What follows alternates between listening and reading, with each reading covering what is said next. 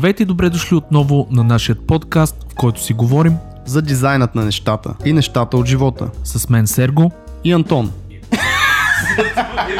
Драги слушатели, предполагам всеки имал момент, в който е трябвало да се представи добре.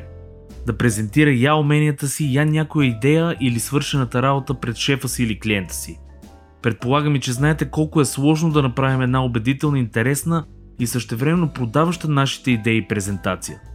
Точно тук има едни магиосници, които помагат на хора като нас с невероятните си умения и стратегии. Това са 356 Labs. Студио, което се занимава изцяло с презентации и е помогнало на компании като Microsoft, Renault, Siemens, SAP и много други.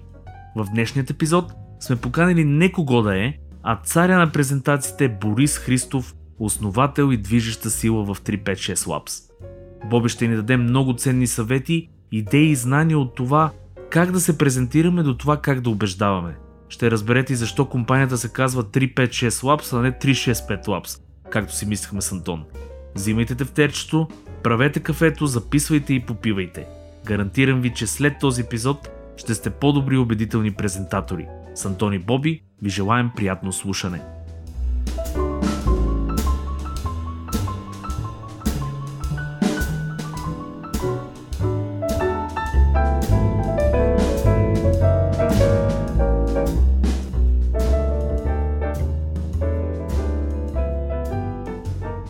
Моята силна енергия. Здравейте, драги слушатели! на дизайната на нещата. Много се радвам, че сте с нас отново. Подготвили сме един много готин епизод и много готин гост тук при нас. Това е Борис Христов. Здравейте и на Борис, и на Сергей. Добър ден! Здрасти, Боби! Значи енергията, само да кажа, е супер яка. Боби е един много жизнерадостен, готин човек. И сега ще ви изпълним с супер много енергия, да знаете, този епизод е сериозно Energy обещание. 95 енергийна бомбичка. 9-5 хора, 9-5 или 100-5, ако трябва и така може да го кажем. Така де, Борис е при нас, той е предприемач, може да се каже, но има много интересен така път и се надявам да си поговорим за някои неща, които мен лично ме интересуват. Той е основател или съосновател на 356 Labs. Точно, yes. Браво. Браво. Yes, добре. Може да погледнете всички линкове за нещата, които ще си говорим под епизода, естествено. И сега просто да навлезем малко в разговора. Борис, разкажи ни с две думи кой си и как се представяш по принцип. Първо благодарам си за поканата. Искам да започна с това, че нашите дизайнери са ви огромни фенове. Нека да кажа. Значи благодарим на нашите трима там 5 фена, 10 които са. Гледай са, ама са сериозни фенове, нали знаеш? Тук всъщност ти шараут на Маринела, защото с нея съм работил всъщност. Свежо. Между другото и аз я познавам. Супер. Маринелка, честито. Браво, супер. Браво. Тя ще слуша със сигурност, или поне аз ще ѝ кажа да слуша. Със сигурност. Но наистина, нашите дизайнери са големи фенове на подкаста и когато разбраха, че сме в комуникация, бяха това е яко, някакви такива неща. Така че keep the good work, нали, защото наистина точно вашата публика определено ви слуша, определено и доста сериозно ви слуша, така че go for more than 100. Значи, искам ти кажа, че готиното на цялото нещо е, че ни среща с такива хора като тебе. Това е също най-големия плюс на този подкаст. Мен лично това много ме кефи, че се запознаваме с супер готини. Абе, връзкари ставаме и това е. Факт. И между другото, ходим по същата линия, нали, с нашия подкаст. Нали? Да. Това е най-якото наистина подкаст, според мен, да мога да се блъскаш с... Къде могат да го чуят хората първо? The World of Presentations се казва нашия подкаст, в случая е на английски. И е само единствено на теми, обвързани с света на презентирането, насочен не към презентационни експерти или подобни, а по-скоро към крайния бизнес потребител, на който му, както ние обичаме да казваме, му се налага да презентира, независимо дали това му харесва или не. Серго деме, като се изправи пред клиента. Или Антон, като излезне и почне да му трепери гласа там и да му се свиват някои работи. Примерно. Да, The World of Presentations Podcast, ние ви гоним по-скоро, вие сте доста напред в епизодите, ние сме 80 и няколко, мисля, че нещо такова, но определено интересно. Голямо число доста. Както и вие казахте преди да започнем подкаста, това си отнема време и усилие, нали? Тоест не е нещо, което случва е така от Просто сядаш да писваш някакво. Как го стартирахте? Защото ние си имаме една история, дето хората си я знаят. Но вие как стартирахте? Как реши да правите подкаст? Това е много интересно. Подкаста ли? Ами подкаста, да ти кажа честно, стартира по проста причина, че беше ясно, че първо в нашата индустрия няма много такива подкасти. Тоест, особено когато ние го стартирахме, второ, аудиоформата. Аз се наблюдавам себе си повечето пъти, за да не взема някакви решения, макар че не знам дали това е много правилно, но аудиоформата очевидно е един от форматите на бъдещето. Като го погледнеш, всички слушат докато карат, слушат докато тичат, слушат дори докато работят, нали, и така нататък. И съответно имаш присъствие в този формат, ако, разбира се, имаш нещо интересно да кажеш, според мен. Е, някакси... И очевидно е, нали? Да, очевидно е. И оттам решихме да направим подкасти. Ние въпросът е, че ние тръгнахме в посока ние само да го водим. И след това забелязахме, че това е много сложно. Смисъл, много работа е. Много работа. Абсолютно съм съгласен. Евала на всички, които сами правят сами за себе си подкасти. Нали, поздравления на всички, защото наистина който не е правил подкаст сам със себе си, нали, грубо казано, не знае колко много работа е това. И в същото време тогава казахме, чакай малко, ние, ако искаме да, така се каже, да използваме пък егоистично, айде да бъда честен, нали, в подкаста, не че не съм честен по принцип, но ако трябва да бъда честен, ако искаме да вземем, така се каже, подкаста стигнем до много хора, един от най-лесните начини, бих казал, е, че можеш да каниш други хора, за да просто те да използваш тяхната аудитория и това послание, което искаш да бъде предадено, да стигне и до някакви външни за теб лица. Тук, между другото, извиня, ще прекъсвам, плюса също и когато са повече хора, примерно трима, както сме в момента, много по-леснен флоу на разговор. Със сигурност. Защото когато са двама души, ние с Антон също пробвахме този формат и сме имали доста епизоди заедно. Малко тая топка, дето си я предаваме, нали, в самия разговор, е малко по-трудна, защото, нали, все пак повече глави, повече мисли и повече неща могат да се хванат. Абсолютно, факт. И оттам тръгна цялото нещо и заради това имаме в момента щастието да каним, нали, и да се съгласяват. Разбира се, защото ние хубаво да ги покриваме, да ще дойдат, не се знае. Но имаме щастието да се... Понеже нашата индустрия, презентационната индустрия е малко... Тя си сама себе си нишова, разбира се, не е най-голямата ниша от всички. Това не е social media, не е уебсайт, не е брандинг, нали, не е някаква гигантска ниша, да кажеш, което няма нищо лошо, не се оплаквам по никакъв формат, но заради това и заради това, което ние правим, сме, така се каже, бих казал, добре познати на пазара и съответно, който поканим, грубо казано, имаме щастието да каже sure, защо не. И това ни гарантира един така доста сериозен поток от страховити персони, в позитивен смисъл, които се присъединяват към нас и правим доста интересни разговори с тях, в които те споделят наистина много практически неща от гледна точка и обвързани както с разказването на истории, нали, тази модерна buzzword storytelling, така и за дизайна, визуализация на данни, как се презентира онлайн, как се презентира на място и всякакви такива нишови теми, модериране на панели и всякакви етки работи. Това е супер. И това хора е Борис Христов. Да, нали, това отговора. Не, сега ще го върнем. Дай да върнем, да. Добре.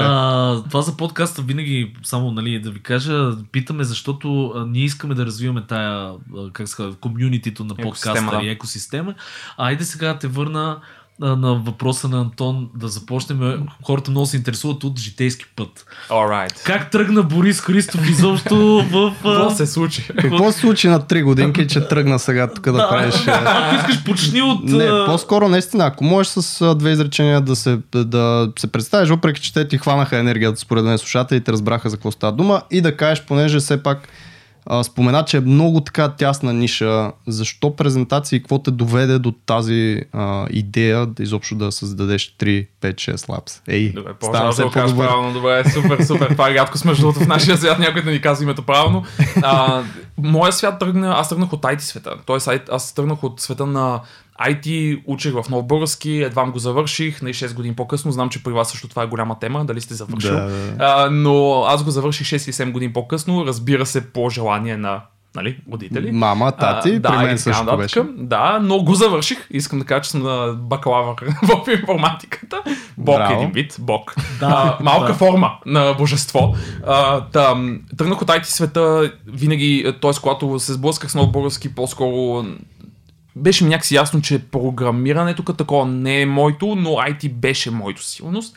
И така попаднах в един курс за бази данни, което Не знам защо, но ме грабна адски много. В смисъл, започнах да занимавам супер много с бази данни и след това влезнах в една ниша, която беше пък конкретно SQL Server, нали, това е Microsoft-ския продукт за бази данни, за корпоративния сегмент, нали, за корпоративния свят.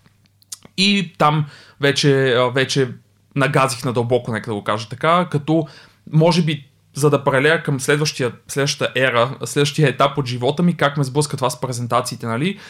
За мен презентациите винаги са били нещо много интересно. В смисъл, винаги са били много интересни, защото представях по едно време започваме да организираме семинари в Нов български, за около мен имаше страшни хора. В смисъл, страховити. Поби Варадинов, Марио Пешев, всякакви такива персони, които направиха още тогава бяха на много високо ниво в това, което правят.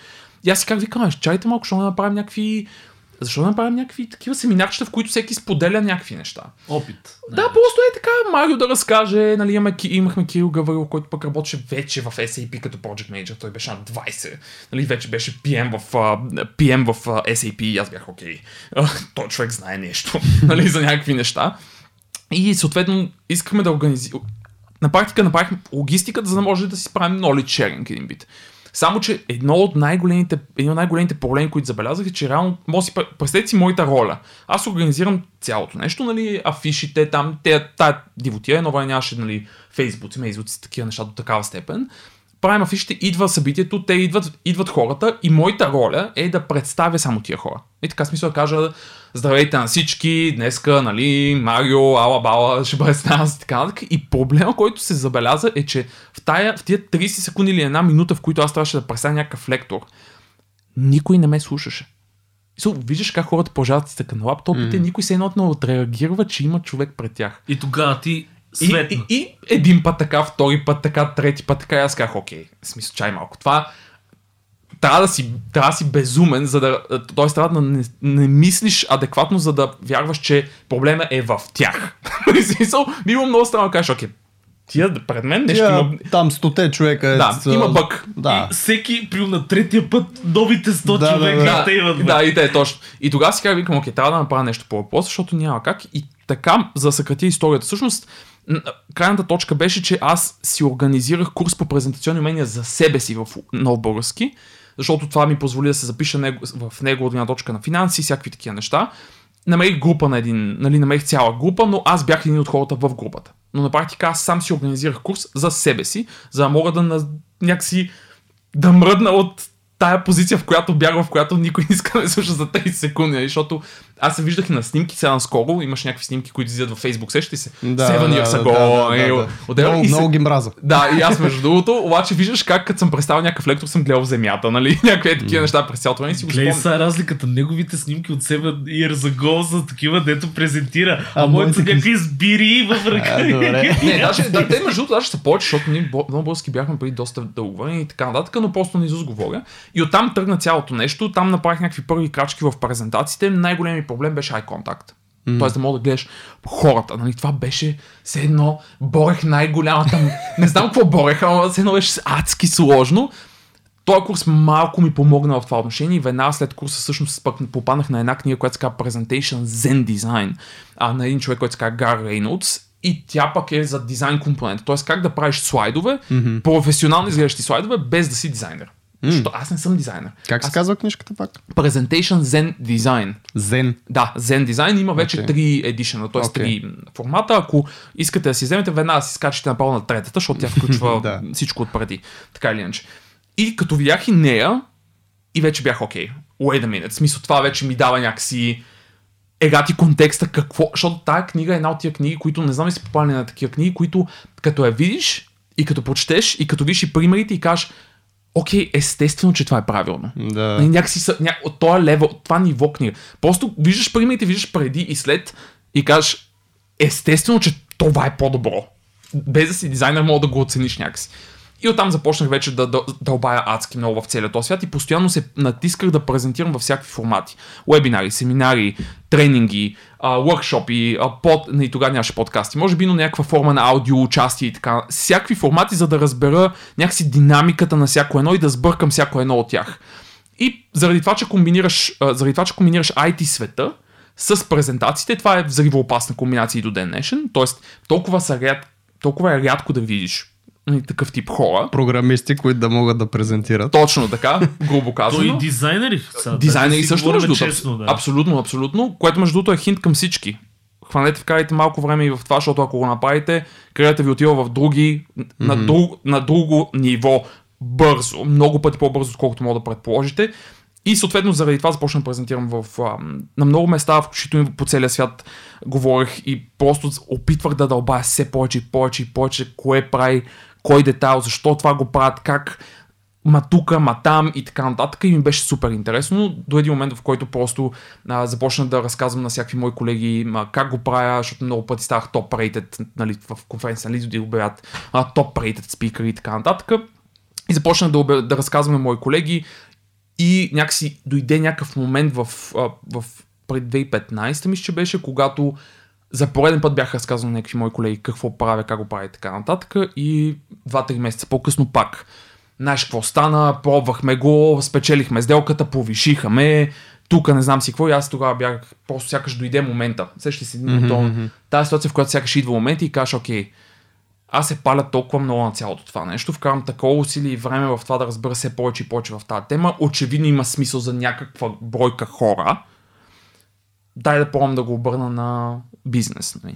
И не напуснах компанията, за която работех. Как си викам, окей, аз тогава не бях толкова рисков, нали, колкото сега имам чувството, че съм започнал да ставам малко по-дивичък в това отношение, но тогава не бях толкова рисков. Викам, чай, сега ще събера парички настрани, ще пължа да си работя, стъпка по стъпка, ще бутам извън работно време, каквото мога за 3-5-6 лапс, да видим какво ще стане.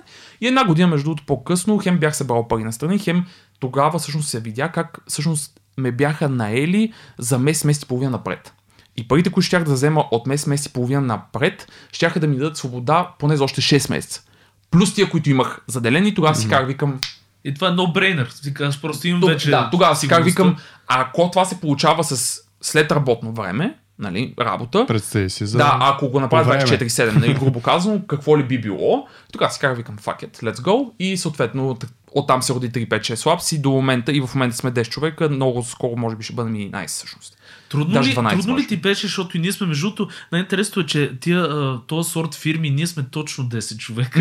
Да. Това е екипа, който е така готин, сплутен екип за работа и лесен за менажиране. Трудно ли ти беше да немеш първия човек? Аз това ще задам този въпрос. Защото при мене беше, аз съм такъв много мисля за отговорности, този човек сега ще мога ли като го нема да един вид да го подкрепям за дълго време, да не...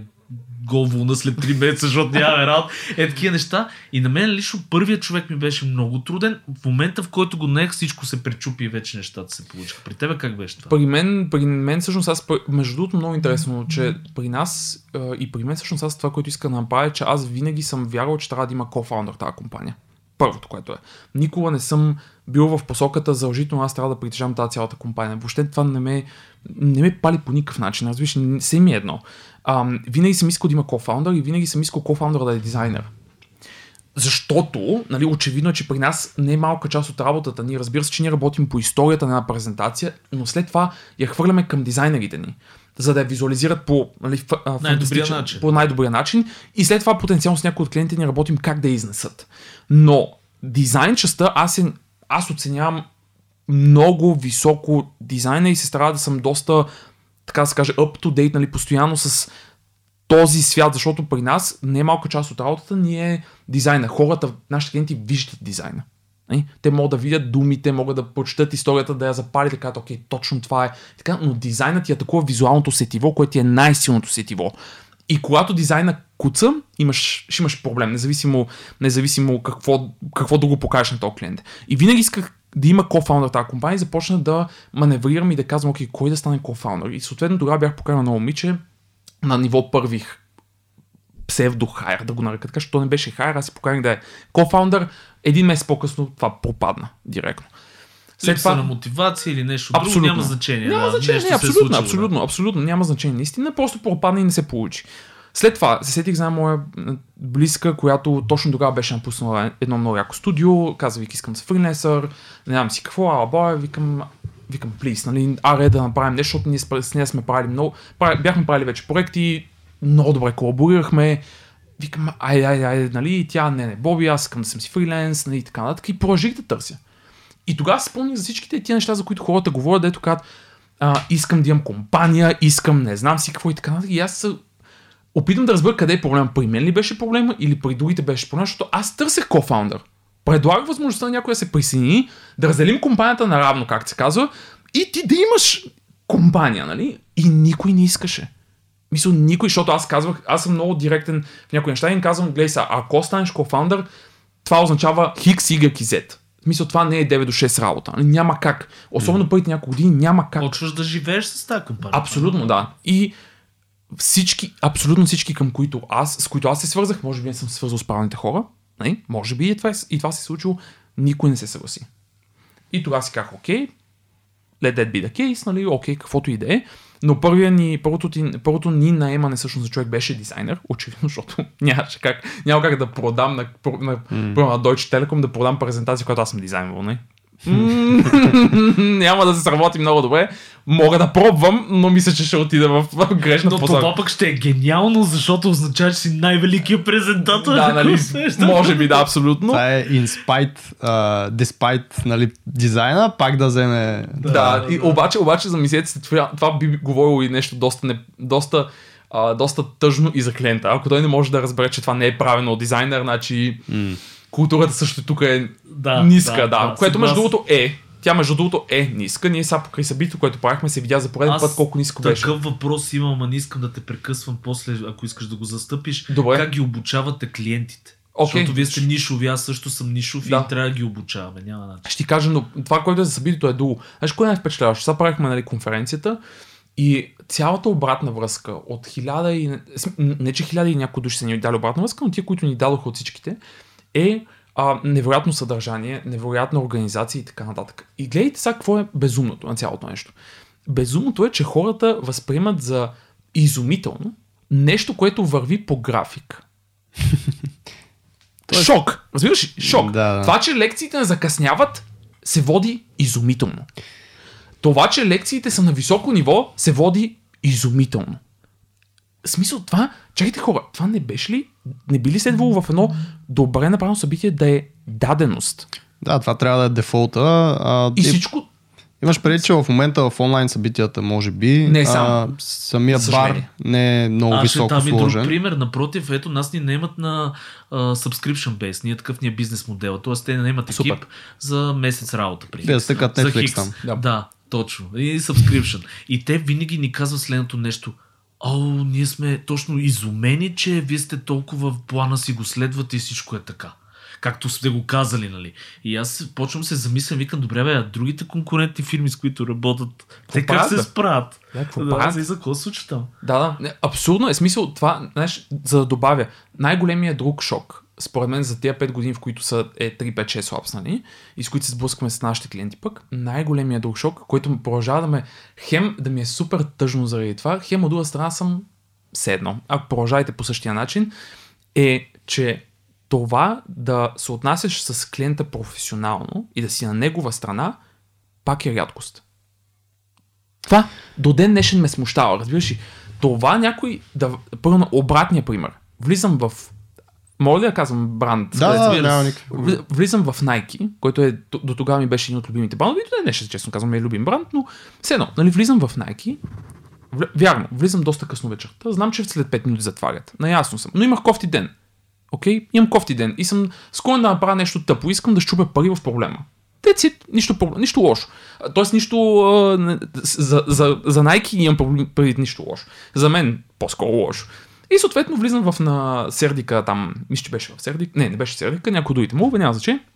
Влизам в Nike и влизам да кажем 9:50 вечерта.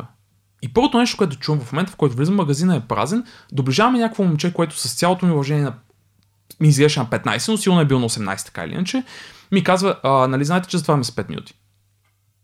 Ти си отишъл да им дадеш пари. Да, и аз съм, така ли? И той, ами да. И аз съм, окей, супер, мерси, чао. И си слезнах от магазина.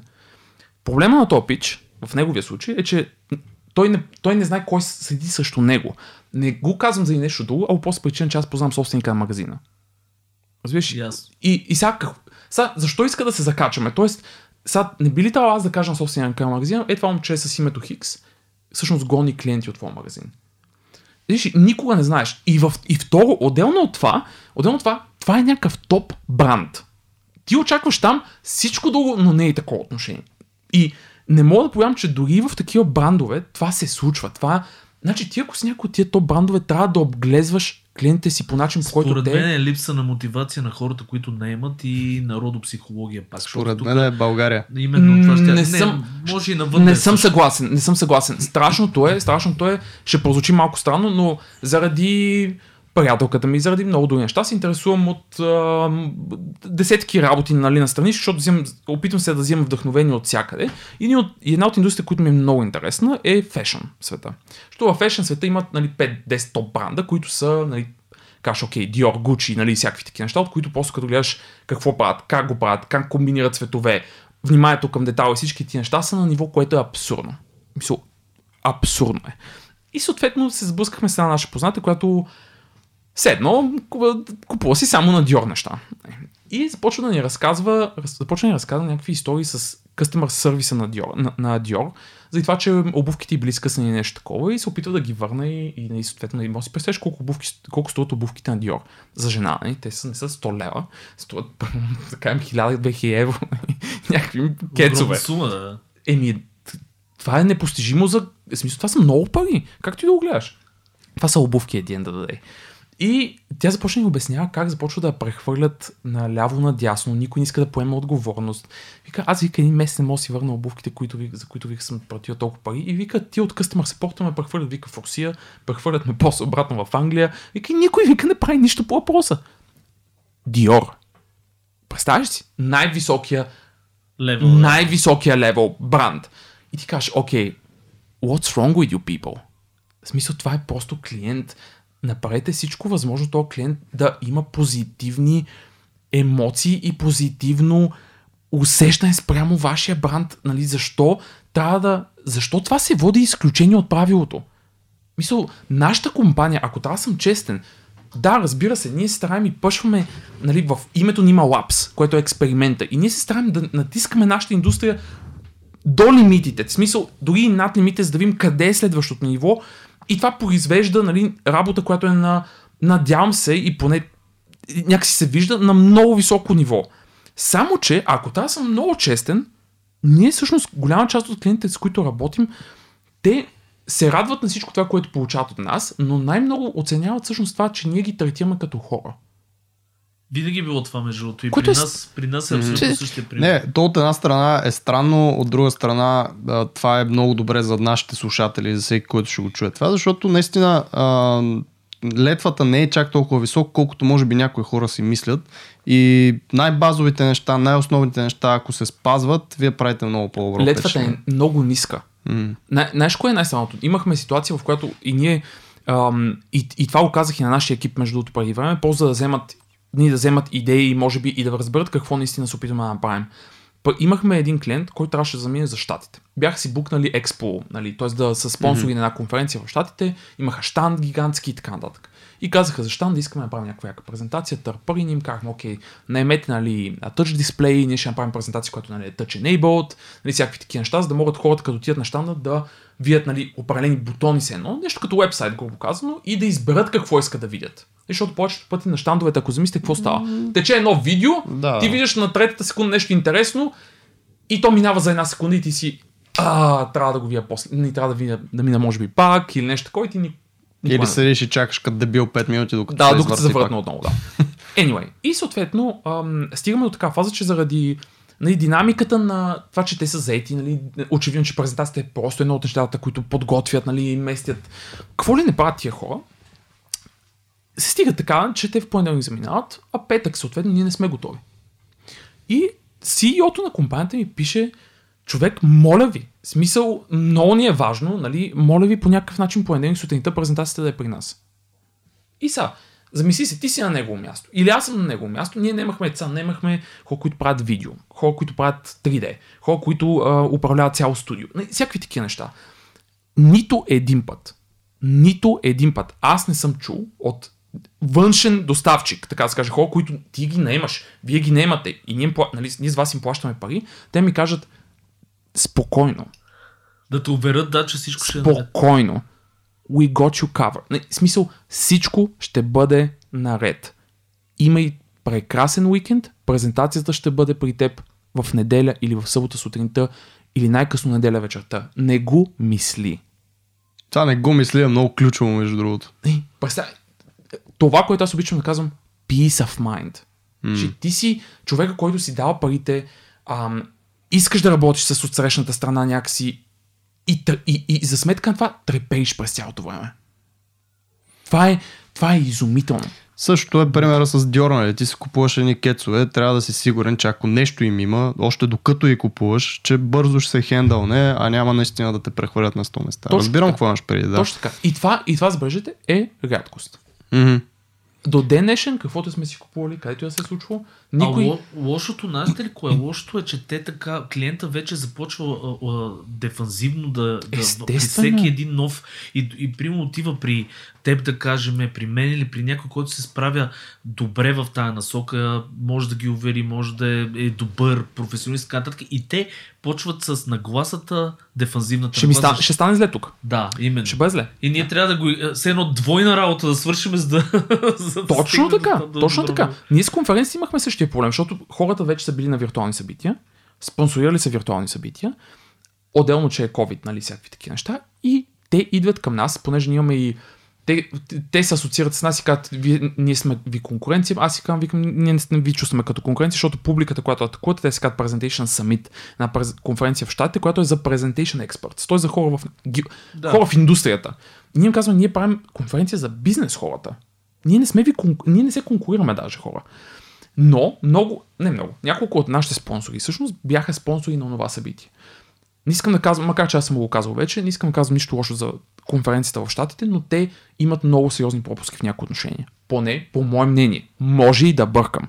Нали, винаги оставям тая вратичка, че аз може би не разбирам всичко. Нали, няма лошо. Но те имаха голяма част от тия хора, които ние се свързахме с тях, казаха, ние вече спонсорирахме това събитие и нищо не се случи за нас. Мисля, нямаше никакъв интерес и така нататък. И аз им казвам, ама чайте малко. Защо сравнявате едното с другото първо? Но аз ги разбирам. Не?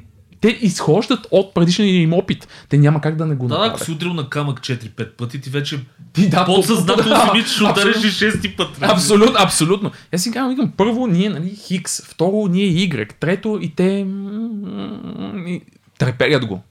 Треперят го, нали, пак. Защото наистина, как ти кажеш, като се опарил толкова много пъти. Добре, как го играете в тази... Вие специално, как го играете в тази ситуация, когато знаеш, че този проблем го има? Вие как ги убеждавате? Ами гледай, ние това, което направихме първо, ако хвана конкретна ситуация, нали, ако хванем първо ивента и събитието, ние първо това, което бяхме направили от гледната точка на бранда. Деси, която работи с нас, която ни е арт-директор, тя направи бранд и цялостен look and feel, разбира се, и целия екип участва в това, но цялостно бранда се усеше като премиум бранд, което в сравнение с нашите конкуренти не е така. Те нямат нищо общо с премиум. Sorry, guys, просто нямате нищо общо с премиум, или поне не разбирам, явно разбираме премиум по различни начини. И съответно, едно от нещата, които те, нали, всичките аргументи, които имаха срещу нас, ние им казахме, вижте, тази конференция стане на 350 човека. Ние ще докараме над 1000. И всъщност докарахме 1800.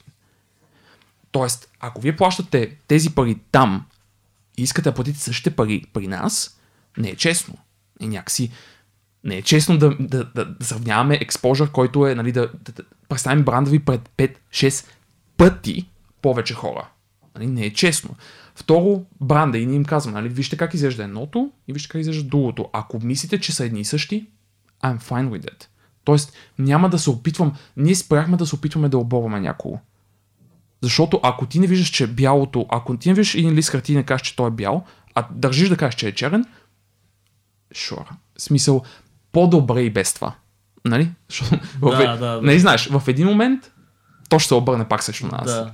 Ще нямат очевидно усета и тая... Компетенцията да го видят, и той да. Да, точно така, той е усет към естетиката сякаш, който им казва, аха, това е някакси различно, това е някакси по-добро и така нататък. Тоест, ние от наша страна им казваме, вашите всичките аргументи да ги подкараме един по един.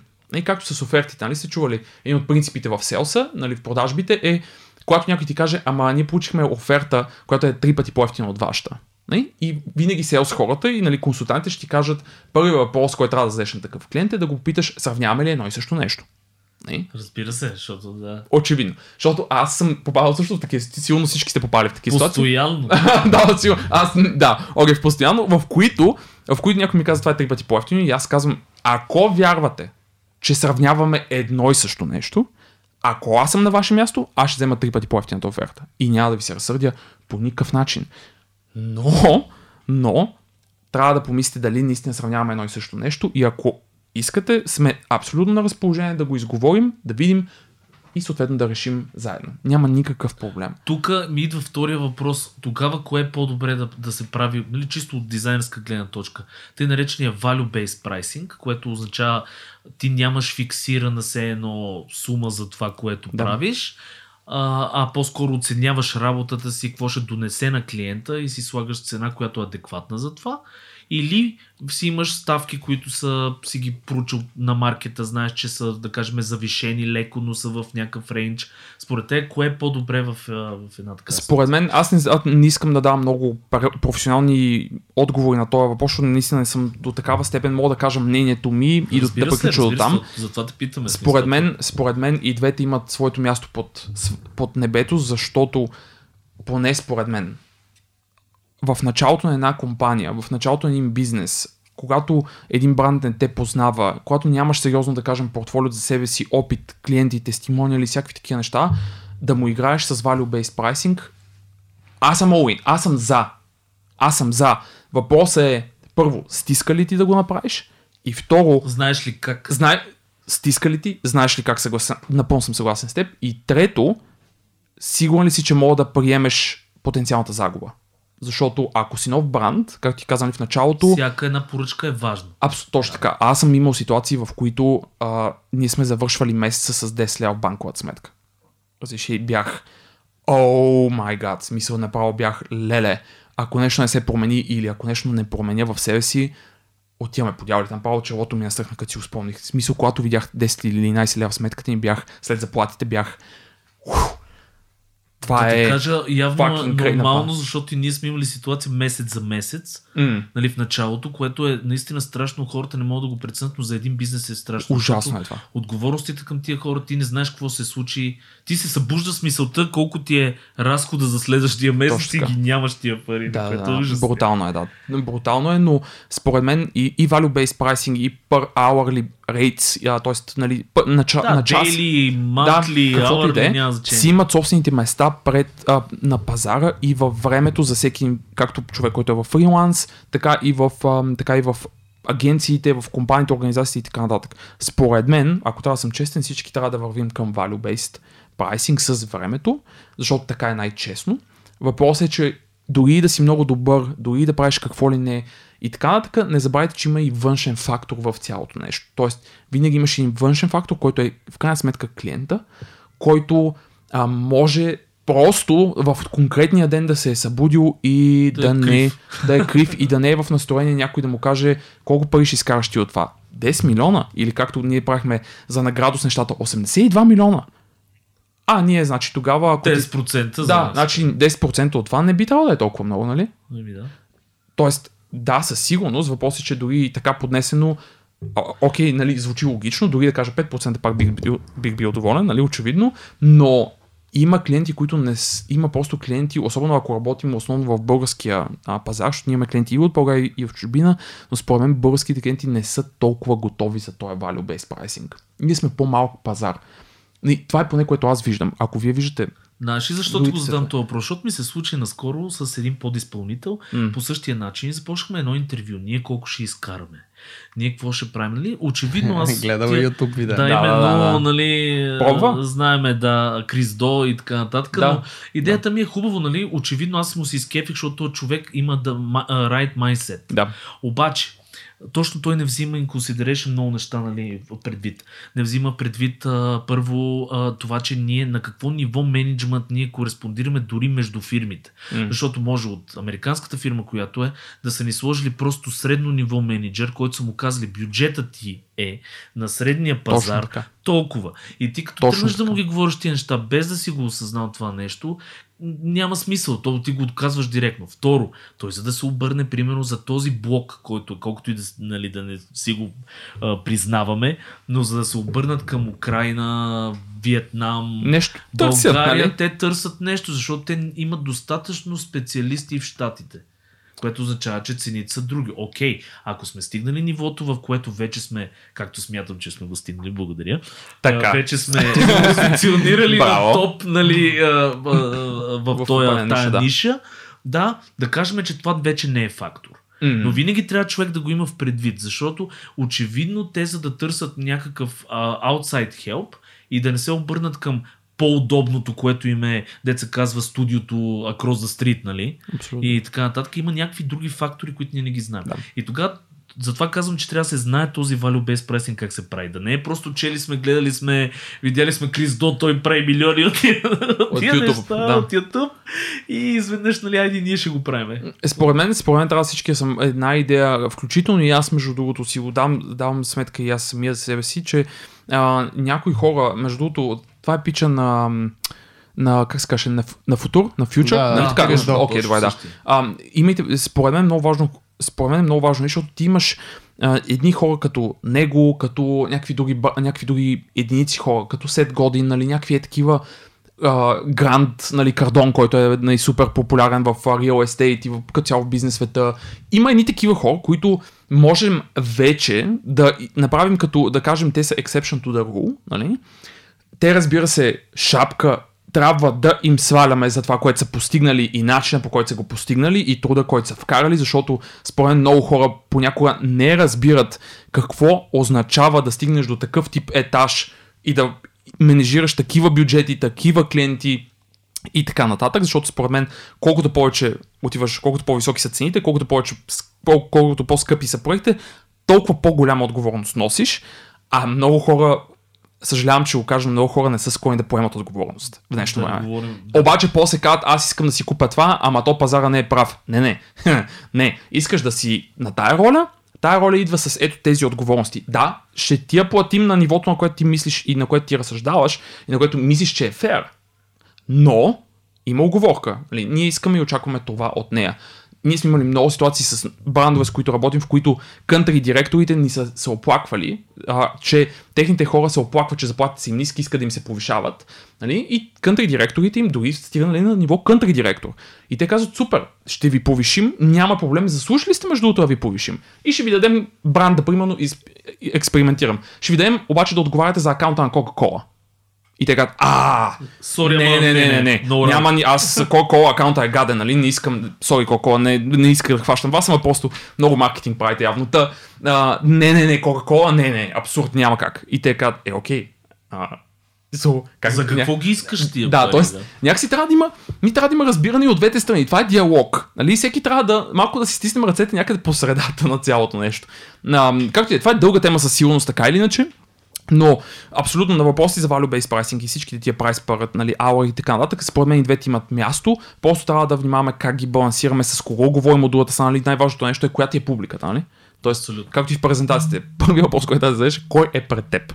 Нали? Всичко друго е второстепенно и на базата на това кой е пред теб да си адаптираш подхода спрямо този човек, неговите знания, какъв е този човек, какво очаква, какво мисли, какви resistance points има, т.е. на какво би се дръпнал и така нататък. Така че, да. Просто аз сме внимателни с тия съвети в YouTube, които от една страна, първо аз наблюдавам и в момента наблюдавам и разбира, и вие го казахте в един от подкастите, мисля, че с Светлю от Фон Фабрик, може би, че говорите за Саймон Синек или може би е било с Димас. Няма значение, да. Но първо, ако загледате Саймон какво прави, защото отново шапка, свалям, нали, презентацията му, тък, нали, всички голям, неща. Голям, абсолютно. Ако се замислите, ако погледнете някои от видеята, които той разказва, нали, huge respect към този човек и така нататък, но някои от нещата са прекалено в перфектния свят. Не са applicable за нормалния човек при всички положения. Да, има не всички, такова, да. Но виж динамиката на света. Динамиката на света е, това става вайрал. Според мен, като се гледат такива гурута, било то Саймон Синек, Майкъл Дженда, Сет Годин и всякакви такива неща, идеята и на тях им е, аз съм сигурен, че те го разбират това нещо, че нещата, които говорят, още не са озряли толкова целия свят, много малък процент са, за да ги имплементират. Но и на тях идеята, и на хората, които ги гледат, трябва да бъде тази идея, че просто инчес малко по малко да вървиш на там, не да гониш крайната дестинация. Точно, може да скочиш да прескочиш 5 стъпала нагоре. Точно така, това беше добре казано, много паралелно. В смисъл, това според мен е, много валидно, защото те понякога според мен дават съвети вече от тяхната сегашна точка. Най-големия проблем, между другото, и на онлайн обученията от гурута и хора, примерно в Schoolism, нали, като има огромни артисти, които преподават в момента на някой, който те първа ще си нарисува първия Мики Маус. Разликата е този гап между тях и това, че артиста всъщност не може да се поставя в обувките на този човек. Тоест най-добре, по принцип най-добре е според мен да се учи от човек, който е примерно 5 стъпки напред, а не 40 километра пред тебе в далечината, защото той не те разбира и не може да ти даде това, което на момента ти трябва. Да. И същото е, нали, като гледаме такива виртуални ментори в кавички, нали, които и аз имам и всички, нали, тук имаме различни. Абсолютно. Просто майндсета, с който се гледат, не трябва да бъде вау, те са богове, това, което казват, нали, е закон и аз искам да съм точно там, където е той, а по-скоро да се разбира, нали, че трябва да се върви в тази посока. Вече по пътя къде ще кривнете и къде ще отидете. Напълно съгласен. Друг въпрос. А как се разбира коя ти е аудиторията? Ти го спомена преди малко за презентациите, да кажем, ако вземем примера. Как разбираш ти, когато ще правиш презентация, кой стои срещу теб и кой ще стои срещу теб, за да тейлърнеш, така да се каже? Ами, нека да започнем така. Първо на въпросите, първо да отговорим по начина, според мен, по който бизнес хората и дизайнерите трябва да го чуят. Първо с разбиране, че трябва да разберат за това. Да знаят, че е важно. Да, айде да кажем, че това е критично, нали? Да знаеш, че е важно, както когато правиш им проект, нали, в дизайн света. Според мен, нали, вие няколко пъти го казахте в предишни епизоди, че ние разрешаваме проблем. Нали? Ние не рисуваме просто някаква картинка, която или мисля, че Димо ли го каза, не знам кой го каза от UXP. Ние не рисуваме някаква картинка, ние разрешаваме нечий проблем. Кой е този човек? Кои са тази група хора? Пред кого ще се види това, което произвеждаме, е критично, за да може да се разреши този проблем по правилния начин. На въпроса ти, отделно, веднъж след като знаеш, че окей, това е важно, нали, какво да направя аз по този въпрос, според мен има някои неща, които може да се направят, които са супер практични, ако замислиш, и мога да ви дам примери с всичките, не всичките, но с голяма част от клиентите ни. Едно от местата, където може да намериш информация за хората, които ще са пред теб, виртуално или не, защото вече, нали, половината, т.е. голяма част от презентациите са виртуални. Едно от местата, които можеш да намериш като информация, е очевидно интернет, нали? Сърпрайз. Голямо чудо казах, но интернет е място, където ако знаеш пред кого презентираш, може да научиш детайли за тези хора. Нюанс, разбира се. Понякога важните хора в една презентация са 3 до 5, нали, 10. За тях може да вкараш егати времето да ги ресърчнеш по имена и така нататък. Правили сме го за наши клиенти и всичките презентации, които са използвали този подход, са печели това, което искат, по просто причина, че ние те познаваме вече толкова добре, че буквално говорим на твой език, което за теб изглежда се едно, окей, това е... Той човек е буквално... мисли. Да, но много важно да отбележа, по не плашещ начин. Нали? Т.е. да не изглежда се едно сме пуснали детективи за тях и така нататък. Да не ги оплашим. Другото място, което, нали, когато имаш малко хора, които са ти важни, тогава е лесно, защото ако им намериш имената, става лесно, просто им пускаш имената в Google и започваш. И мога да ви давам пример за как сме намирали статии в интернет с хора, видеа, наши клиенти и даже хора, които не са ни били клиенти, са ни разказвали истории за това как са намирали Facebook профила на C-level executive от шведска компания, производител на автомобили. Да помислим коя е тя. След като е една стандартна и една супер бутикова от рода на Кьонигсек или там как се казва. Мисля, че се сетих. Да, нали? След като другата стандартна фалира, нали? И се оказва, че Facebook профил на този човек е отворен. И каква ти е работата? Да разцепиш профила на този човек и да видиш всичко. Снимки, постове, лайкове. И си правиш една стена в къщи с негови снимки и ги връзваш с всичките му познати. Нали, като детектив. Но там първо се намират изключително интересни неща. Първо в техния конкретен случай бяха мейли, че той има хоби и хобито му е да язди коне. И сега въпросът е, ето ти знаеш нещо за този човек, можеш ли да го използваш и как? И те хора намират доста креативен начин да го използват, включват го в презентацията и всъщност заради това печелят сделката. Заради едно тъпо сравнение. Видите, е много тъпо сравнение, което обаче е, че сравняват основната им функционалност, най-новата им иновация, с изживяването. Нали? Да яздиш определен протокол и след това минават напред, едно нищо не се е случило. Не сеща. В смисъл, все едно не беше планирано, но забелязват и мониторят реакцията на този човек и знаят, че вече е техен. Това беше. Е край. Да, това е единия канал. Другия канал, разбира се, са организаторите. Замислете се, смисъл, аз и вие презентираме наляво надясно и да ни караме да презентираме и да говорим пред някакви хора. Понякога ние с вас организираме срещите или събитието, или конференцията, или вебинар, или каквото и да било, подкаста се едно, но понякога някой друг го организира за нас. И тези, кои са тези, които го организират за нас, имат голяма част от пътите информация за това кой е пред нас. Органичат се организатори, пишете им имейли, звъннете им и така нататък. С Deutsche Telekom това обърна тяхната презентация при време. В смисъл, те ми казват, ние отиваме на... Едно време ние се наричахме, интересно, че ние едно време искаме да правим Presentation Design Agency. Тоест искаме да сме само да правим готови визуализации. Да. И първият ни сериозен проект е с Deutsche Telekom. И влизаме с Deutsche Telekom и те казват, тази презентация искаме да направите секси. Наистина, в смисъл това бяха думите на селс директора и наистина имаше нужда да стане секси. Беше... То се използва този термин често, между другото. Да, абсолютно. Това е като Let's Enable Your Organization, нали? Да. Мисля, да, малко всички го използват вече. Та, идеята е, че той, разбира се, има нужда да стане по-добре визуално, но аз обидам, окей, каква ви е целта? И така, да разкажем, вика, на хората, да, нали, за нас. И аз съм... Това е малко странно. Това не е цел. Мисля, в презентациите това не се води цел. Целта на една презентация е ясно действие след нея. И, тоест, аз обичам да казвам, като обучаваме нашите клиенти, ако ви дам магическа пръчица и мога да накарате публиката да направи едно нещо след като презентацията ви приключи, какво бихте ги накарали да направят? Това е целта на презентацията ви. И ще инвестирате в компанията, ще сабскрайбнеш за нюслетъра, ще слушаш подкаст, ще сабскрайбнеш за подкаста, ще се сабскрайбнеш за услуга, ще си купиш книга, ще си напишеш домашното, не, като преподаваш софтуерни темпо. Тоест какво искаш да стане след края на тази презентация. И второто, и това първо беше ред флаг, нали? Веднага аларма ми светна в главата, че те не знаят какво иска да стане. А ако не знаеш какво искаш да постигнеш накрая, няма значение как ще презентираме и какво. Ако ти кажат нещо от сорта на просто искаме повече brand awareness, т.е. някакъв супер вейк, неясен цел пак. Ето не е много вейк това, искаш да знаят повече хора за твоя бранд и оттам. Еми да, ама нямаш call to action. Трябва малко да се специфицира, т.е. ние трябва да навигираме презентацията към някаква форма на действие, която ако даже можем да измерим, би било супер. Защото не с всички презентации може да измерим ефекта, но не трябва да се скача с идеята, че никога не може да се измерва. Напротив, в смисъл, с Deutsche Telekom пълно имаше ситуация, в която те казаха, искаме просто хора от публиката да дойдат на нашия щанд и да проявят интерес към услугата ни. Mm-hmm. Аха, чакай, това е различно. Стой, това е различно. Това е много различно послание, отколкото просто вика да им разкажем за нещо. Mm-hmm. И знаеш, ти искаш някой да дойде на щанда ти и да прояви интерес. Това е, което търсите като резултат. Типична селс презентация. Нищо лошо в това. Всеки иска понякога презентацията му да водят към интерес към неговия бизнес, особено брандове като тия. Както и Apple искат. Не? Каква е крайната цел на Apple? Да си купиш новия шарен iMac, да нямаш търпение да си купиш AirTag-ове, нали? Да нямаш търпение да си купиш AirTag. Това е.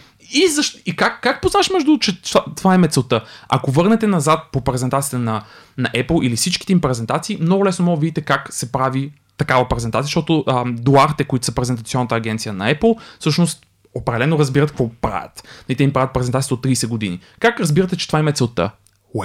Забелязали сте нещо много странно в презентацията на Apple в последните 10 години. Липсва една част в тях. Забелязали сте, че повечето презентации има така наречените въпроси и отговори или Q&A секция. Да, при тях не. Това забелязали сте, че при тях го няма.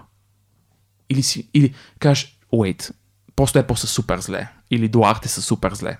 You think? Не. Do you think so? Каква е идеята? Да ходят да питат директно на щанда? Идеята е, каква е идеята? Когато Apple ти кажат, this is the brand new innovative design на iPhone 10 към 11, ти да извадиш десятката пред тях, защото кое е публиката? Не забравяйте, хора от Apple, когато бяха на живо презентацията. Хора от Apple и журналисти. Mm-hmm. Да. Внимание, журналисти. Специфика на журналисти. Кои са журналистите? Ако са добри журналисти, обичат да задават неудобни въпроси. Не? Да правят провокации. Да могат да. Когато ти ми кажеш The brand new иноватив дизайн, аз хващам десятката, която в мен, да кажем, или все едно. Дигам ръка от публиката и казвам, извиняй, how is that new? How is that new? И сега изведнъж цялата публика чува този въпрос. Разбира се, Тим Кук или там който иде, може да е подготвен да отговори по най-добрия възможен начин, но си го чул. И вече ти е модерирано мнението. Да, сега вече е различно. На същия принцип, като сега, забележете, в когато си пускат видеята в YouTube да се стримват, забелязвате ли, че Q&A е заключен? Няма коментари. Защото публиката на YouTube е fucking everybody. Да. А има немалко хора, които са против Apple. И съответно те ще напълнят канала на Apple с безумия. И някои от тях, много хора няма да се впечатлят, защото аудиторията на Apple са зомбита в повечето случаи, нали? Аз между другото също използвам на Apple девайси, но за лаптопа си пълно използвам Microsoft лаптоп, т.е. Surface девайс, но имат някои неща, които публиката казва и някои неща, които аз бих казал за продукт на Apple, мога да ме мразиш, но са така. В смисъл, sorry. Не искам Apple да ми казва за всяко нещо как трябва да бъде. Аз искам да знам, аз знам как искам да бъде. Знам как ми е удобно. И ме дразни, че когато съм в една папка, не мога да дам дясна мишка и да дам new folder. А трябва да излезе на предишната папка и от нея да дам new folder. Това е тъпо. В смисъл, за мен, като крайен потребител, е тъпо. И някои други хора ми казват, така е правилно. Не. Ти мислиш, че така е правилно, аз не мисля. В смисъл, това е малко такова, нали, вечната драма между различни брандове и така нататък, но за мен това е user experience в някаква форма. Това е между другото една от причините, защо не чуваш Q&A, нали? Защото не иска да се чуват потенциално негативни мнения. И разбира се, защо не чуваш, първо, когато излезна там десятка или 11 или каквото е било, че екрана на дисплея замръзва по време на зимата. Мисля, че Apple не знаят ли?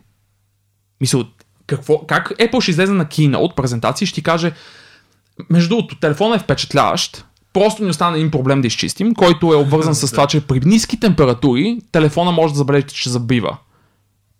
Вие, как го мислите това Apple да излезем да го кажа това на сцената? И веднага първо аз и вие ще кажем, окей, ще изчакаме да го прати тогава.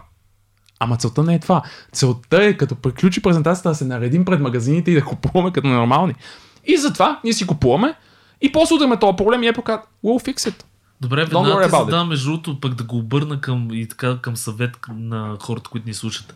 Много често в дизайн интервюта, ти знаеш, винаги задават тези типи HR-ските въпроси по една или друга форма. Примерно, окей, вие сте силни в това, ама в какво сте слаби, нали? На това нещо, защото това е малко... Отива в тази посока, да. Да, релевантно с това, което ти казваш. Какъв ти е съвета, примерно, в тази? Независимо на някакво ниво. Да си показваш и слабите страни. Един вип, Apple трябва ли да си кажат наистина проблемите според мен? Apple, не, за човек говорим. Пак е... Според мен в такива продукти, нали, ако върнем съпалото на Apple, според мен Apple правят по-доброто решение, т.е. използва по-правилния подход, имайки преди техния конкретен сценарий. Целият свят гледа, всичко се стримва и се записва за винаги. Нали. Тук имаме коренно различен сценарий и ние да им правихме презентациите и ние щяхме ги посъветваме също. Нали? Sorry, guys. Не, че не сме го правили за други компании, нали? И повечето пъти казват, ама вие лъжете. Не лъжем. Просто избираме какво да кажем. Ние избираме какво да ти кажем и ти, ако имаш въпроси, има момент, в който можеш да дойдеш да ни ги зададеш. И то е след събитието. Напълно ще бъдем откровени, че имаме проблеми тук, там и така нататък, но няма да го кажем от голямата сцена. И просто е филтър, който налагаме с цел. В крайна сметка имаме някаква цел, която гоним. За интервютата, да ти кажа честно, това с интервюта на мен винаги ми е било магия, не знам ти как се правиш с интервюта, аз се справям много зле и затова не ги водя. По просто причина, че аз съм много такъв, по-скоро съм от този тип емоционалните хора, които просто усещат дали то човек ще пасне или не и тия стандартните въпроси малко...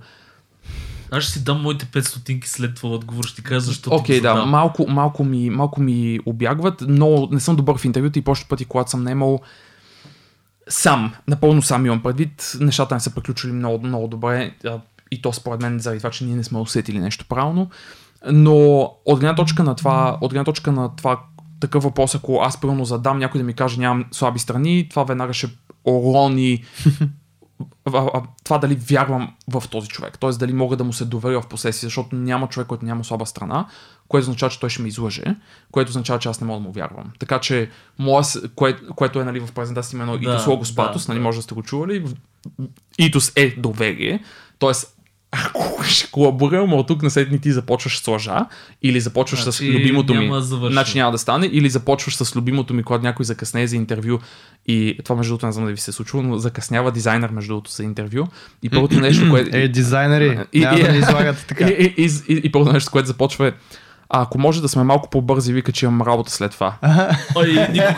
Това ако ми се случи, директно свършва разговора. И аз го посещам, тогава бяхме в космос между другото, и аз го посещам този човек и буквално го поглеждам, леко тилт на главата на страни, този леко се завъртя главата и казва, викам, няма проблем, викам, ще бъдем изключително бързи.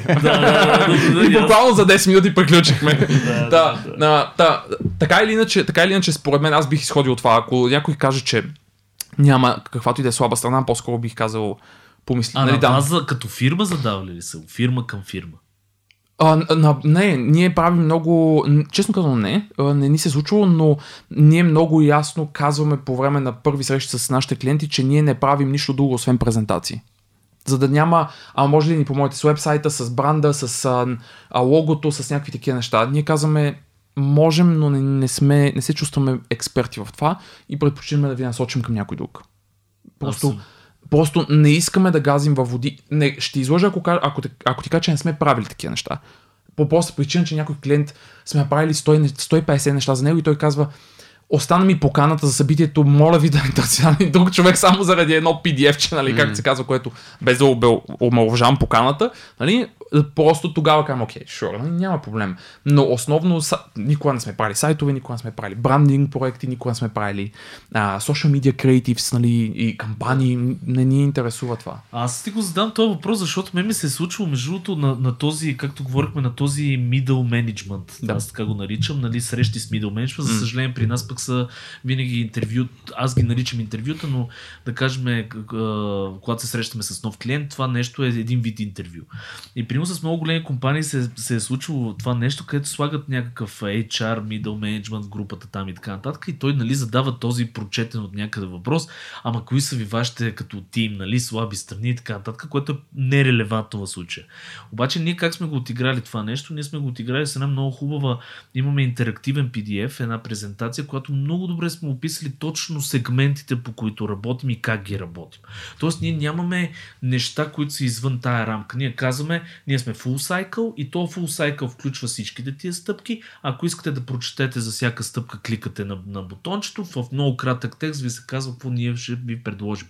Това се праща предварително, съответно те да са запознати. Супер. И вече да няма тези, нали, ама тук сега аз им говоря едно, па те си мислят друго. Точно така. Но за интервютата наистина е много важно, хора, ако ни слушате, когато ви се зададе този въпрос, да не се опитвате да шикалкавите. Едно интервю трябва да е винаги. Човека, който отсреща, това обикновено е човек с много опит. Или е правил 20 интервюта, преди това 30-100, няма значение. И той просто в момента, в който ви го задава въпроса, само по начина, по който изглеждате, вече знае за какво става въпрос. Абсолютно, да. Абсолютно. Така че това е. То, нали... Това тук два изходни варианта има. Единия е, вие лъжете, че нямате слаби страни. Абсолютно. Втория е, вие не си ги знаете, което и двете не са окей. И двете просто са red flag за хората. Абсолютно. Но и в двата случая, и при Борис и при Сергей, като си създават тези презентации и като казват реално върху какво работят, те не споменават активно своите слаби страни, а по-скоро изтъкват своите силни. Тоест ние работим само по това. Нали, не описваш в PDF-а, не работиме по уебсайта, не работиме по лога, не работиме по брандинг и така нататък. А казваш, по-скоро... сме се концентрирали, сме добри в тази част. Да, и си готов да отговориш на въпросите, а можете ли и защо не можете. И си готов. И това е много важно. Това в критични презентации, между другото, е много, много важно и може да го видите в презентации как някой е много подготвен за абсолютно всичко и след това един въпрос го престрелва буквално и понеже не знае как да отговори, буквално се стрелва в кръка и цялото доверие, което е изградил до момента, извън ще изчезва. Едно от важните неща, които се прави, ние правихме с IPO-то на Градус, нали, когато правихме такъв, защото това е много критична презентация. Нали, там нямаш втори шанс. Тоест, тук подготовката на тия лектори е просто няма каква да е освен перфектна или каквото и да е близко до перфектното.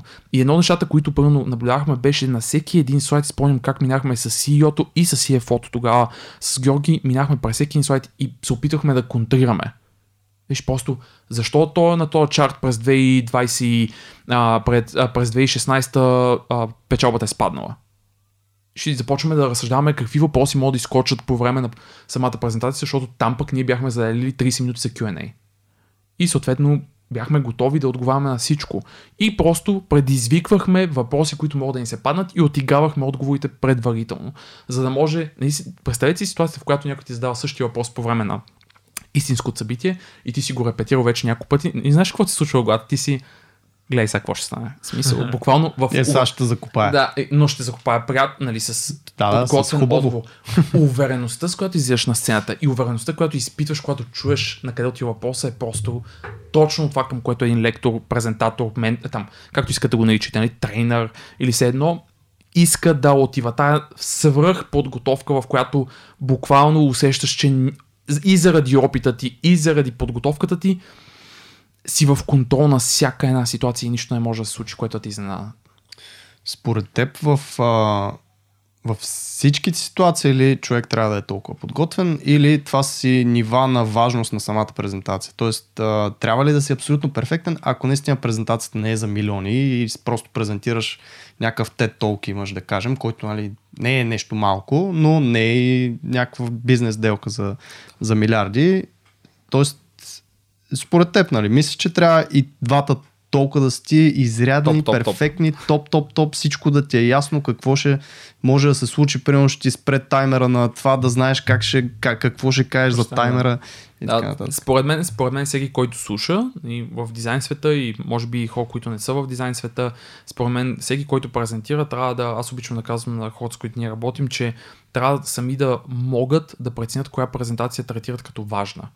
Защото нещата, както и един проект за да се избута, нали, от проект до проект, от, как се казва, може би ще кажа нещо глупо, но от сайт до сайт има голяма разлика. Както от презентация до презентация, подготовката в нея, работа по нея може да бъде много различна. В днешно време, според мен, никой, който слуша този подкаст, не би казал, чува се какво правя с времето си и имам доста свободно време. Ако някой това го каже, пишете ми, нали, мога да ви намерим. Пишете първо на нас.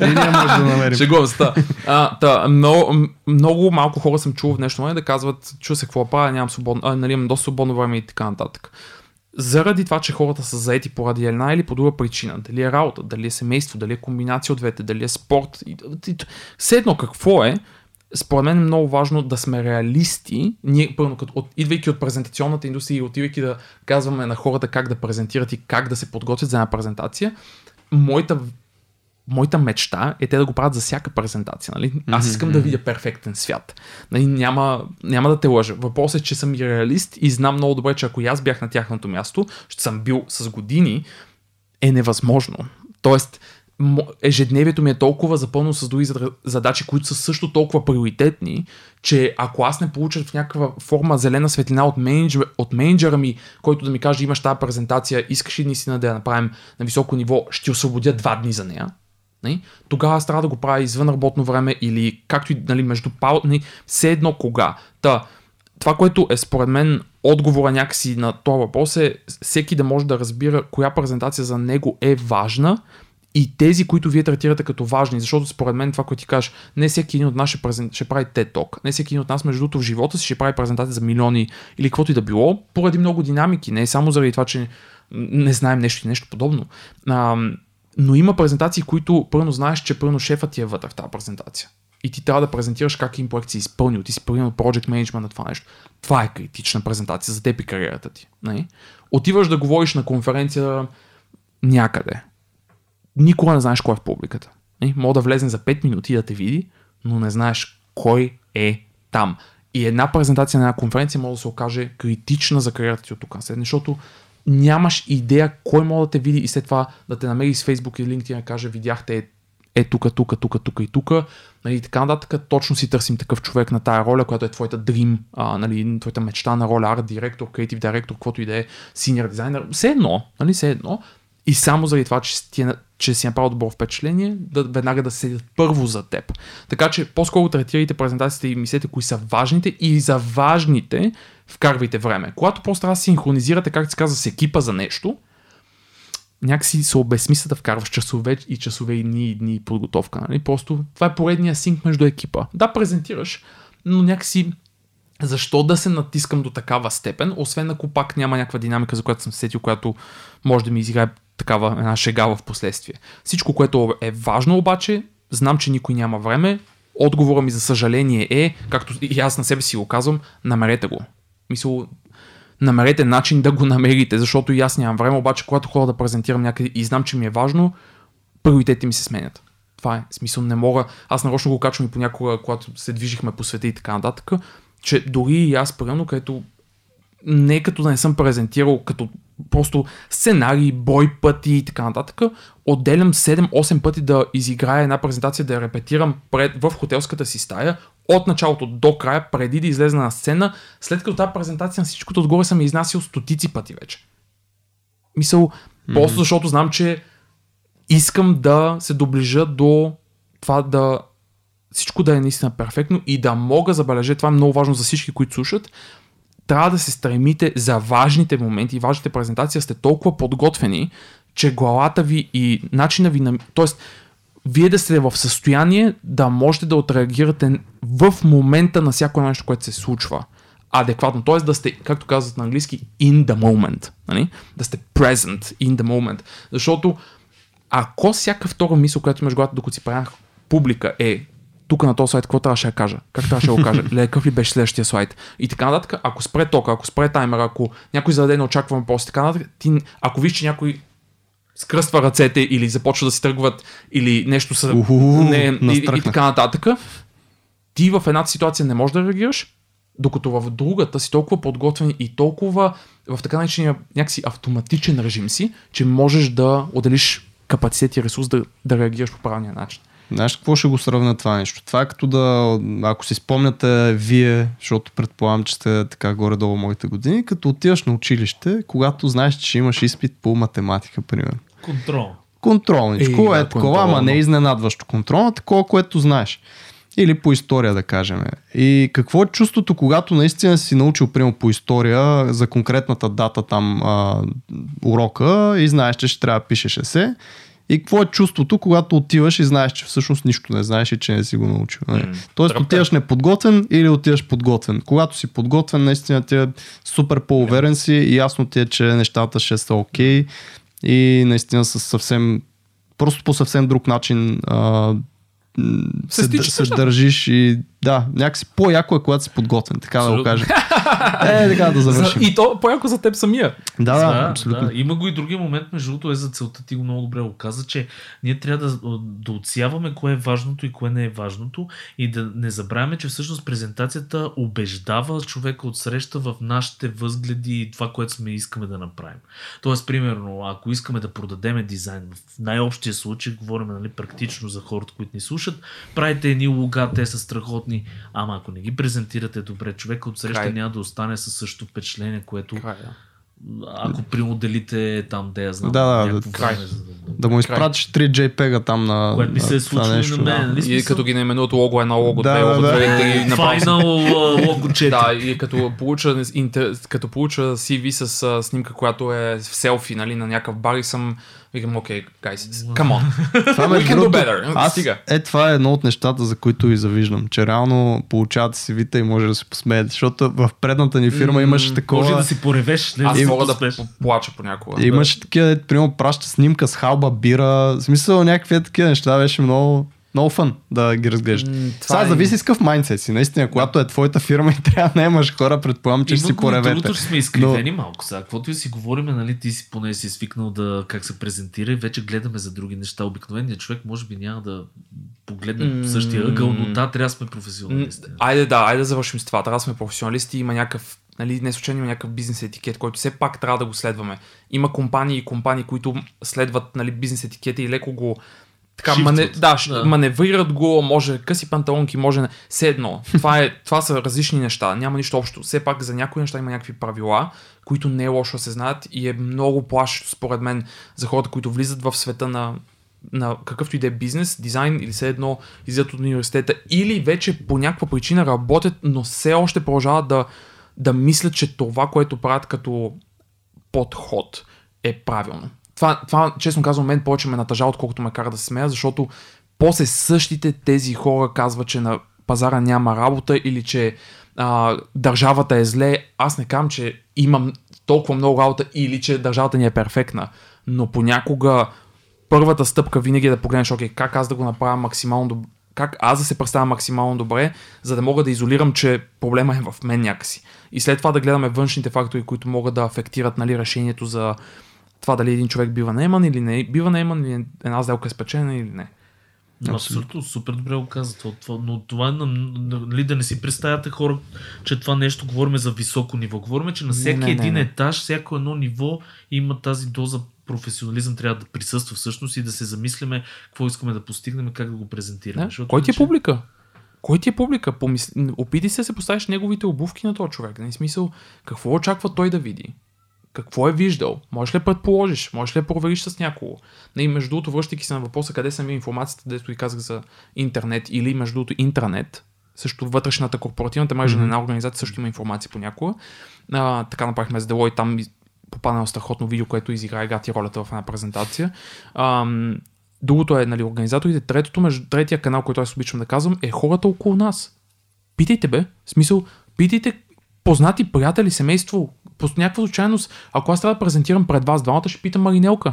Кай, Маринелка, бе, ти ги познаваш двамата. Да. Я ми кажи малко повече за тях. Не, отделно, че като ви знам имената, ще ви ресърчна в LinkedIn. Мога да направя каквото пожелая. Но Маринела, примерно, като човек, който ви познава, може би, може да ми каже неща, които даже не са публични. Именно вътрешна информация. Аз единственото, което ще правя, ще кажа, окей, записвам си, за да мога не да манипулирам някого в последствие, защото една презентация целта и не би следвала на манипулация, защото манипулацията, нали сеща какво е. Манипулацията е накрая аз съм накарал да направя накарал съм публиката да направи нещо, от което само аз печеля. И без той да го иска. Да. И потенциално без той да го е искал. Докато при убеждението аз съм накарал да направя публиката нещо, от което и двете страни печелят. Което е доста различно. Да. Така че тези канали, за които си говорихме, нали, къде намираме информация за една аудитория, според мен и организаторите, и мрежата от хора, които имаме около нас, и интернет, интранет и всякакви такива места, всеки един от тия канали може да ви намери страхотна информация, въпросът е да я намерите и след това си зададете въпроса какво означава тя за мен. Тоест, какво ми казва това? Тоест, те хора са примерно фенове на язденето на коне или обожават Porsche бранда. Окей, мога ли да направя нещо свързано? Мога ли да вметна думата? Какво мога да направя така, че да се доближа някакси до тях? Защото това е винаги едно от най-критичните неща. То added benefit на това нещо е, че ти ако вкараш Porsche бранда, нали, те до някъде хем ще се доближиш, ще говориш на неговия език, нали, един вид, хем те ще разберат, че ти всъщност си направил домашното, нали, и че се поинтересува и ти кой си като човек. Да, което означава, че ти пука. Да, именно. Дал си едно екстра време. Което означава, че ти пука, защото, нали, масово те са свикнали с това хора от срещната страна да виждат хора, които не им. Да правят generic shit, нали, което няма точно връзка с тях. Добре, аз имам един последен такъв въпрос, ударен. Давай го! Има ли формула за презентацията? Сега, ако нямаше, примерно 356 Labs и трябва някой да си направи перфектната презентация, има ли някаква формула за това нещо? Според мен аз пък бих изходил винаги тръгвам от това да дам контекст, че една презентация е микс от компоненти. Имаш в голяма част път ти имаш какво казваш на една публика, т.е. грубо казвам историята на презентация, ако използваш визуални елементи, демек слайдове в повече случаи или модерни технологии като прези, видео или whatever, нали, имаш как изглежда зад теб и съответно имаш и деливарито, т.е. как го казваш. Т.е. тези компоненти, историята, дизайна и изнасянето или story design delivery, както в нашата индустрия се говори за тях с всевъзможни думи, са критични. Т.е. трябва да разбереш, че ако един от тях падне, се поставяш под риск. Не, че може презентацията да не е успешна, просто се поставяш под риск. А когато е важно, не мисля, че искаш да се поставиш под риск и без това. Тоест, времето и ресурсите трябва да отидат във всеки един от тия компоненти, които ти трябва. В този случай ти между другото говориш за интерактивен PDF, който ви изпращате по мейл преди или след среща. Може да си представя, че го правите и в двата кейса, може би понякога. Но и не е само един, зависи от ситуацията. Точно, така. Този PDF обаче, забележи, има само story и дизайн. Няма delivery, защото той не отива да го презентира него. Но пак какво пише в този PDF и как изглежда, това е топ. Не. Просто си спомнете за пример в университетите, защото ти преподаваш в университети, аз съм преподавал, виждате хора около себе си, които все още са в университети и така нататък. Там виждате перфектната формула как и трите компонента падат, не единия, и трите. И после университетите казват, ма на тях не им се учило. Да, гайс, в смисъл не им се учи. Нека да ви напомня защо. Влиза един лектор или група от лектори, все едно, и говорят на език, и говорят с примери, и говорят с неща, които публиката, демек студентите, просто не могат да разберат. Тоест говорят им толкова сложно или толкова неразбираемо, че те не могат да разберат. И когато това се случва, нашия мозък е така устроен, че ние се стараем да пестим енергия и съответно те изключваме. Толкова е просто. Заедно с това, дизайна на слайдовете. Ма, за какъв дизайн говорим? Те, голяма част от тях до ден днешен, във всеки университет, и то не само в България, използват понякога уърдовски файлове, които скролват и четат от тях, или използват еквивалента на уърдовски файл, който просто е cut and paste-ван, нали, по слайдове, и целите слайдове са всъщност думи. Не. Това е дизайна на слайдовете. То не е дизайн, т.е. и то компонент е щупен. Това не са ефективни слайдове и никога няма да бъдат за изнасяне на презентация на живо. И когато е документ, може да си позволим да имам повече информация, защото нас ни няма. Защото те ще седят на дупето, там и ще го четат един час, ако трябва. Точно така. И трябва да разберат посланието. И трето, деливари, т.е. изнасянето. Ма за какво деливари говорим? Те си сядат на стола и четат от екрана. Тоест, тук виждате трите компонента на куп, как се щупват в една презентация и после казват, тия младото поколение са много мързали. И аз съм, sure about that? В смисъл, аз не ги набер, не мисля, че са мързаливи. Може и някои да са. Както и ние сме. И аз съм бил в някакви моменти сигурно мързалив към нещо. Той мързал не е лошо нещо винаги.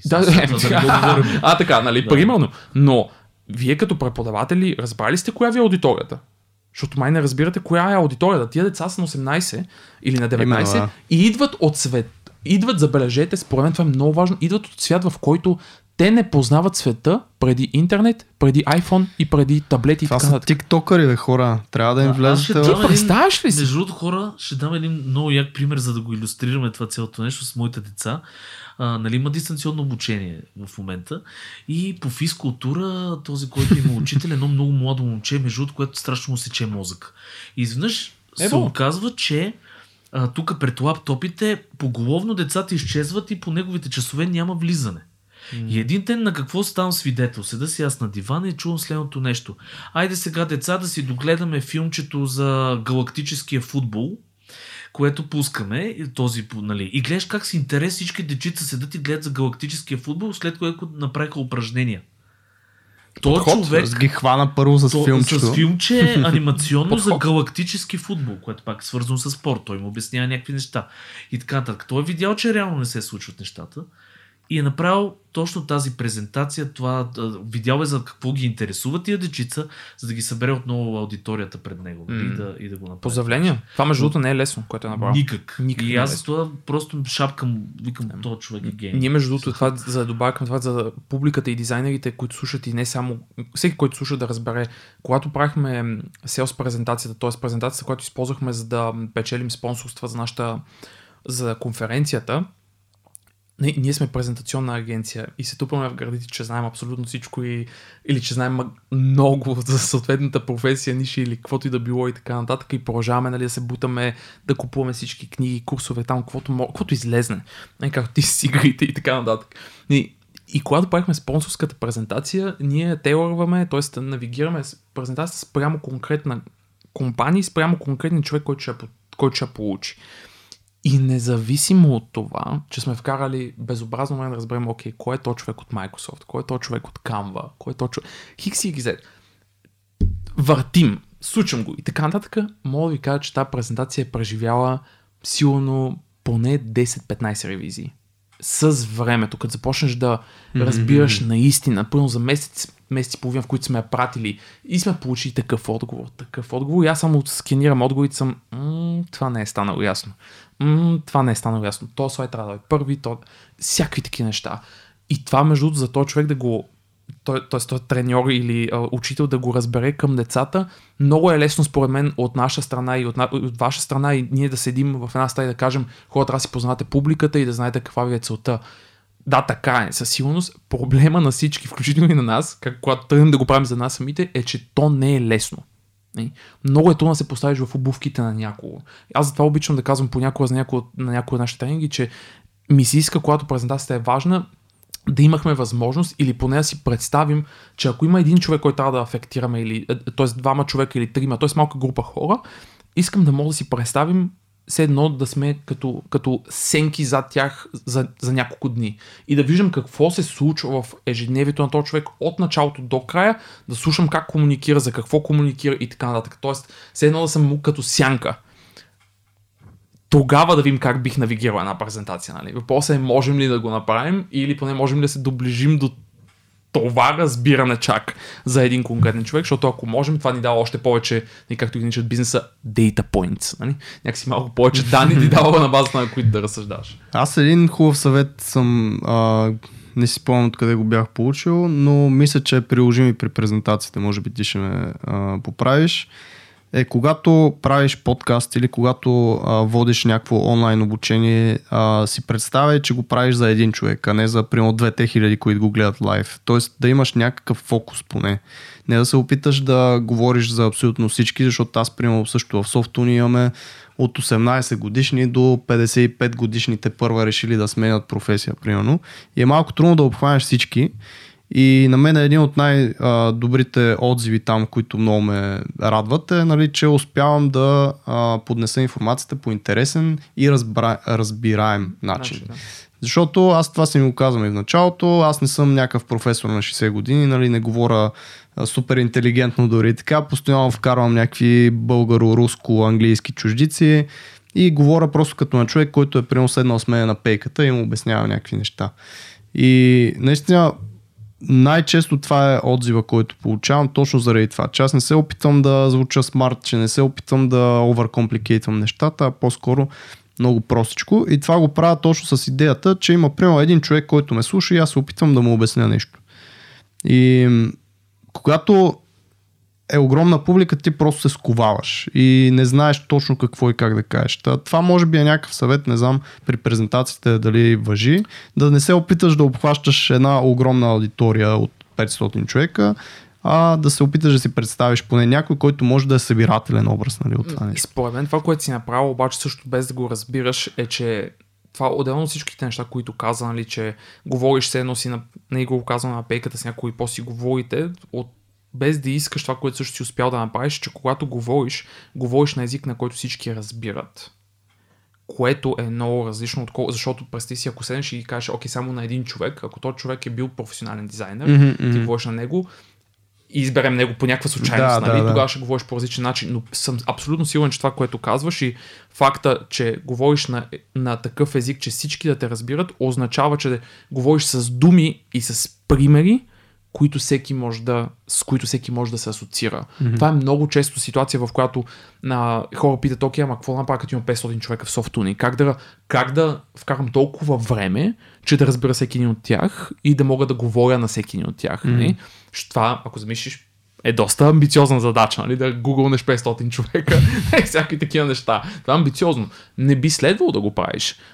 От едната страна имаш организаторите, софтуни могат да дадат, нали, някаква извадка, профил и така нататък, но от другата страна не забравяйте нещо много важно. Ние всички имаме много общи неща.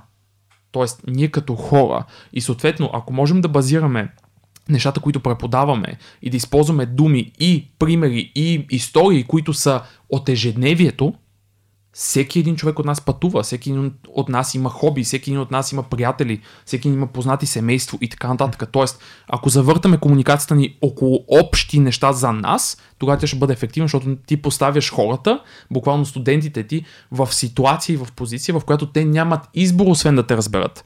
Mm-hmm. Което, между другото, е много сериозно умение. В смисъл, това е много рядко срещано умение, така че продължавай да си го... Още повече се радвам на тази обратна връзка. Да, продължавай да си го развиваш, ако си стигнал до момента, в който вече го правиш несъзнателно, това е... Mm-hmm. Това е благодарение на подкаста, аз винаги съм го казал, че...